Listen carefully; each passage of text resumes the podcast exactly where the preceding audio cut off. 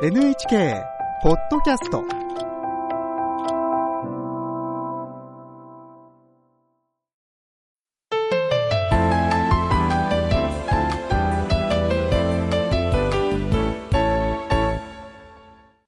健康ライフ。テーマはタイプで異なる冷え症対策です。お話しいただくのは北里大学客員教授の伊藤剛さんです。日本最初の冷え症外来の開設に携わり診療を続けている冷え症の研究と治療の第一人者です。伊藤さんよろしくお願いいたします。よろしくお願いいたします。冷え症には基本の4つのタイプ。下半身型四肢末端型内臓型全身型がありますが今日のテーマは冷え症下半身型ですその前に自分がどの冷え症のタイプに相当するかを調べてみましょう。これから4つの質問をします。答えを ABC の中から選んでください。紙とペンを用意して書きながらやるといいと思いますよ。ABC のうち最も多いものが疑わしい冷え症です。では1番目の質問です。普段の手足の冷え具合は？A 足は冷えるが手は温かい。B 手足と足先が常に冷える。C 触ると手も足も温かい。この質問の回答になるアルファベットを同じものを2個書いてください。私は A ですので A を2個書きました。2番目の質問です。ここからはアルファベットを1個ずつ書きます。普段の汗のかき方は A 上半身に汗をかきやすい。B あまりかかない。C 全身に汗をかきやすく冷えやすい。3番目の質問です。食事の量は？A 普通。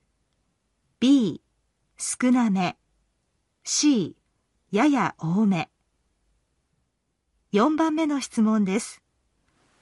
寒いところに行くとどこが冷えやすいか。A 足の裏やふくらはぎ。B 手と足の指先。C 下腹部。以上の4問です。回答の中で A、B、C のうち最も多かったアルファベットは何でしょうか？伊藤さん私は A でした。そうですね。最も多かったアルファベットが A の方は下半身型、えー、B の人は四肢末端型。C の人は内臓型。B が多く常に体温が36度以下の方は、まあ、全身型の可能性があります。ABC の中で多いものが2つある場合はその2つのタイプの混合型。ABC どれにも該当せず体の一部のみが冷えると局所型の可能性が高いと言えます。リスナーの皆さんいかがでしたか？私は下半身型と出ました。今日はこの下半身型について取り上げます。下半身型冷え症というのはですね主に足などの下半身が冷えるタイプです。男女とも30代以降加齢とともに増加するために、まあ、冷え症外来でおよそ50%を占める最も多いタイプです。悩んでいる人が一番多いんですね。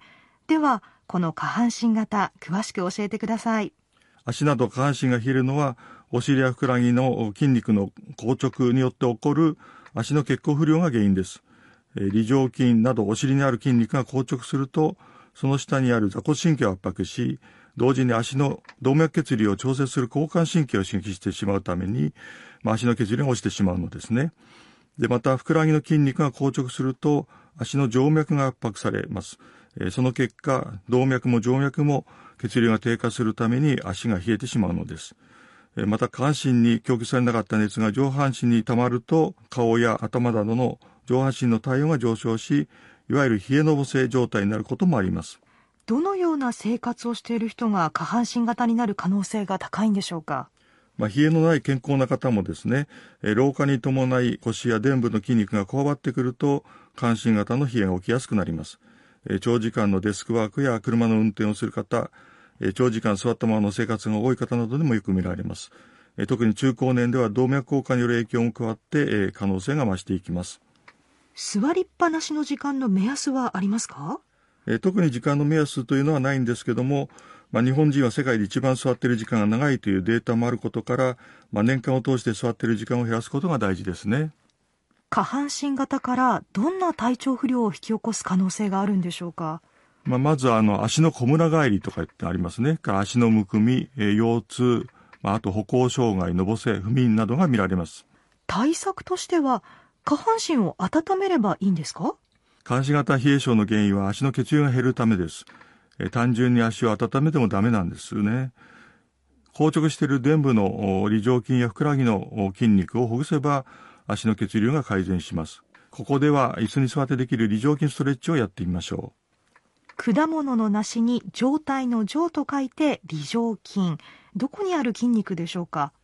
梨状筋とはお尻の奥にある筋肉で股関節を動かす筋肉の一つです。ではストレッチをやってみましょうか。まず椅子に座り、右足先を左の太ももに乗せて足を組みます。折り曲げた右膝に右肘をついて前にかがみながら、右肘でゆっくり右膝を体重をかけながら下に押し30秒伸ばします。通過をしたら反対側も同様に行います。私もやってみます。あ確かに右のお尻の部分がよく伸びますね。座りっぱなしの人には効きそうです。このストレッチですり上限をほぐすだけでも監視型冷え症の対策になりますね。